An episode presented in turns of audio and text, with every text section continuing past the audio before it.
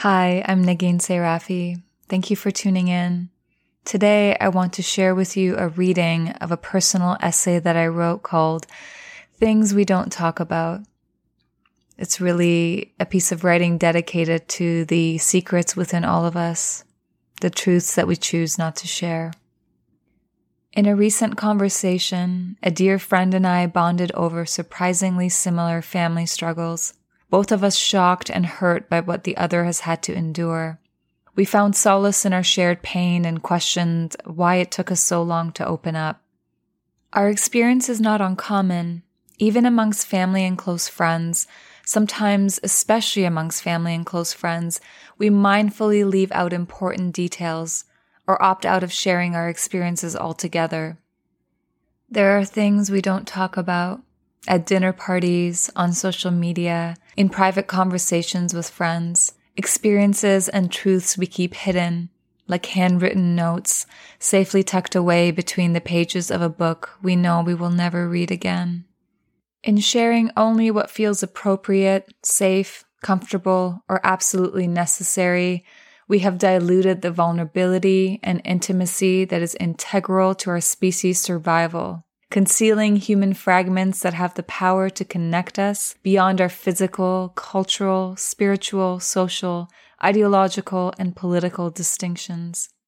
In this way, we are alone together, each holding on to something that could be used to build a bridge between us, and yet there's so much space. Sometimes I wonder how the earth can hold the weight of the stories we collectively choose not to share the hurts we cover up with turtlenecks, unsent email drafts, and fickle plans. Perhaps the wildfires, the oceans, and the respiratory virus are all symbolic of the same thing our collective denial of what needs to be acknowledged, healed, and restored. We are living in silos, separated by the things we choose not to share and the little white lies that uphold the illusion of everything's fine, Maybe that's why one small tug on the loose string hanging from the blanket of our reality sets us spiraling down the roller coaster of self doubt. Am I a good parent? Am I a good partner? Am I an imposter? Who am I? If our identities are the culmination of DNA, our ancestors' dreams, and the intricate moments that make up our lives, we must be equally made up of parts unknown we are all that we are skin, bones, cells, and undisclosed memories. We keep things to ourselves because we want to preserve our sense of self, because we need to maintain our place in the world and feel a sense of safety, because we want to protect the people we love. We keep things to ourselves for fear of judgment and rejection, because we are not ready to confront or bear the consequences of our own truths. What good are these secrets?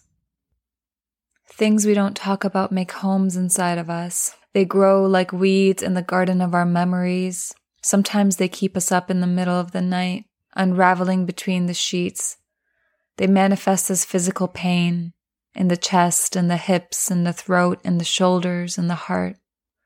Things left unsaid create oceans between lovers and friends, spanning across physical space and imagined time, in the words of Lebanese American poet Khalil Gibran, between what is said and not meant and what is meant and not said, most of love is lost. We pay a price for carrying what is meant to be released. The price is our peace of mind, our well being, and our capacity to experience and share profound love. The irony of human existence is that our deepest desire is to feel loved, connected, and liberated. Yet our greatest fear lies in being seen for who we truly are. It is the great paradox of our kind, one that has led many to seek and abuse power in order to fill a void that can only be filled with deep, intentional, and meaningful connection. Who would I be if I let you see all of me? Is that what it means to be free? Our desire for connection is only surpassed by our need for self preservation. If I let you see all of me, then I am exposed, less in control and more vulnerable than I would like to be. When you ask me how I'm doing, I will say, I'm well. Whether I'm grieving, heartbroken, depressed, or running out of money, I will say I am well because that way neither you nor I will have to face the reality of the present moment. And there's something oddly comforting in that. When I let myself dream about different realities, I imagine a world where our truths can be shared, where lovers and friends can tell each other they are feeling defeated, sad, depressed, anxious, lost, or alone, without concerning themselves with what the other person might think or how they may react. I found a note I wrote to myself in an old journal that read, We are usually one courageous conversation away from almost everything we want. This has been true for me. I have never regretted a courageous conversation, but I have certainly regretted avoiding them. Holding back my truth has never served me well, nor has it served the people in my life. We fail to realize that holding back our truth has consequences too. Perhaps subconsciously, we are more aware and afraid of the consequences of sharing because they tend to be more immediate, whereas the consequences of withholding are easier to defer and ignore. Holding back our truths can be more harmful than sharing our truths, because when we avoid being real, we contribute to co creating a distorted reality, widening the gap between internal and external worlds. And in the long run, nothing is more dangerous than upholding illusions, because what we believe to be true is the foundation upon which we build our entire lives. I wish we could be liberated from the complexities of coexisting. I wish I could look into my father's eyes, hold both of his hands in mine, and say, You made some mistakes. You don't have to carry the shame. I forgive you and I love you. Every time I think I have amassed enough courage to turn to him and speak, my body tenses up and I lose my voice entirely. In these moments, I feel so far from him even if we are sitting only a few feet apart. I know there are things he wants to say to me too. I can feel it like thick molasses every time I try to breathe in his presence. Our attempts at meaningful connection include sharing a meal, discussing the political climate, watching a movie, and then saying our goodbyes, only to meet the week after and do it all over again. I am grateful for the time we get to spend together and I trust that what we need to share with one another will eventually emerge. But until then, I wonder what our lives would be like if we could name and heal the chasm between us.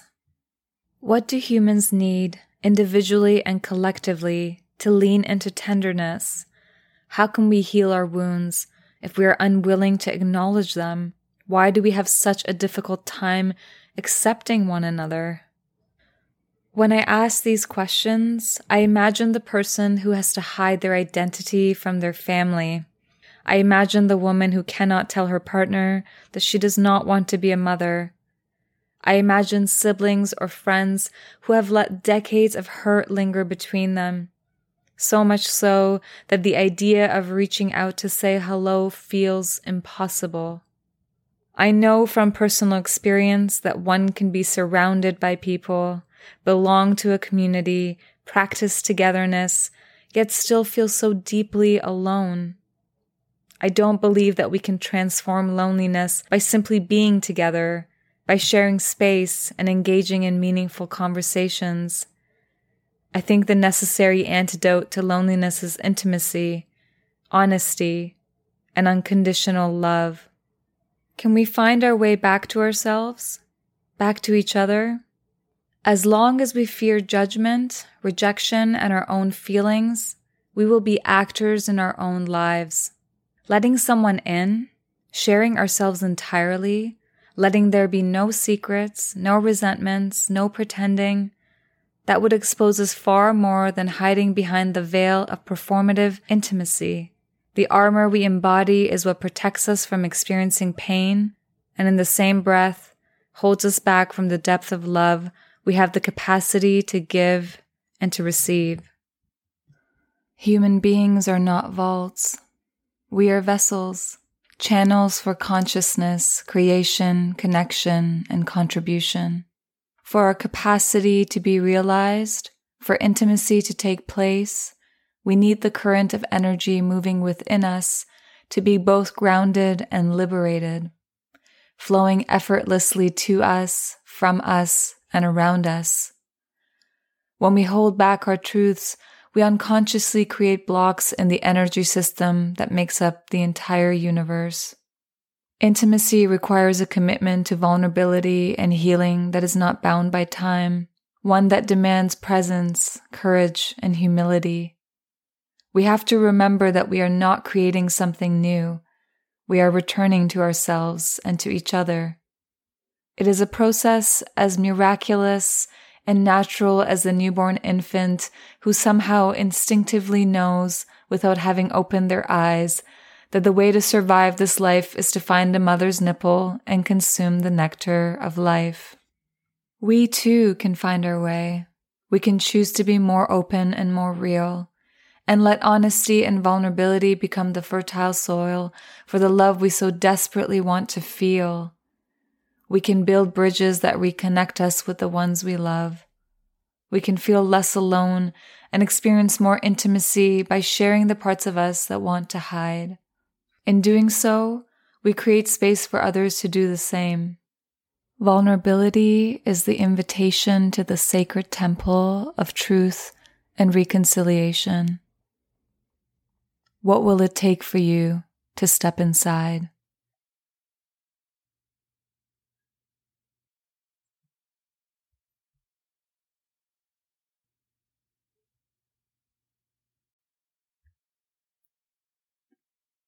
Thank you for your time and presence and for subscribing to my podcast. I send monthly emails where I share stories, teachings, insights, and frameworks to help us transform the way we live, work, relate, and create. Visit my website, neginsarafi.com, and subscribe to become a part of my growing community. Until next time, be well and in love.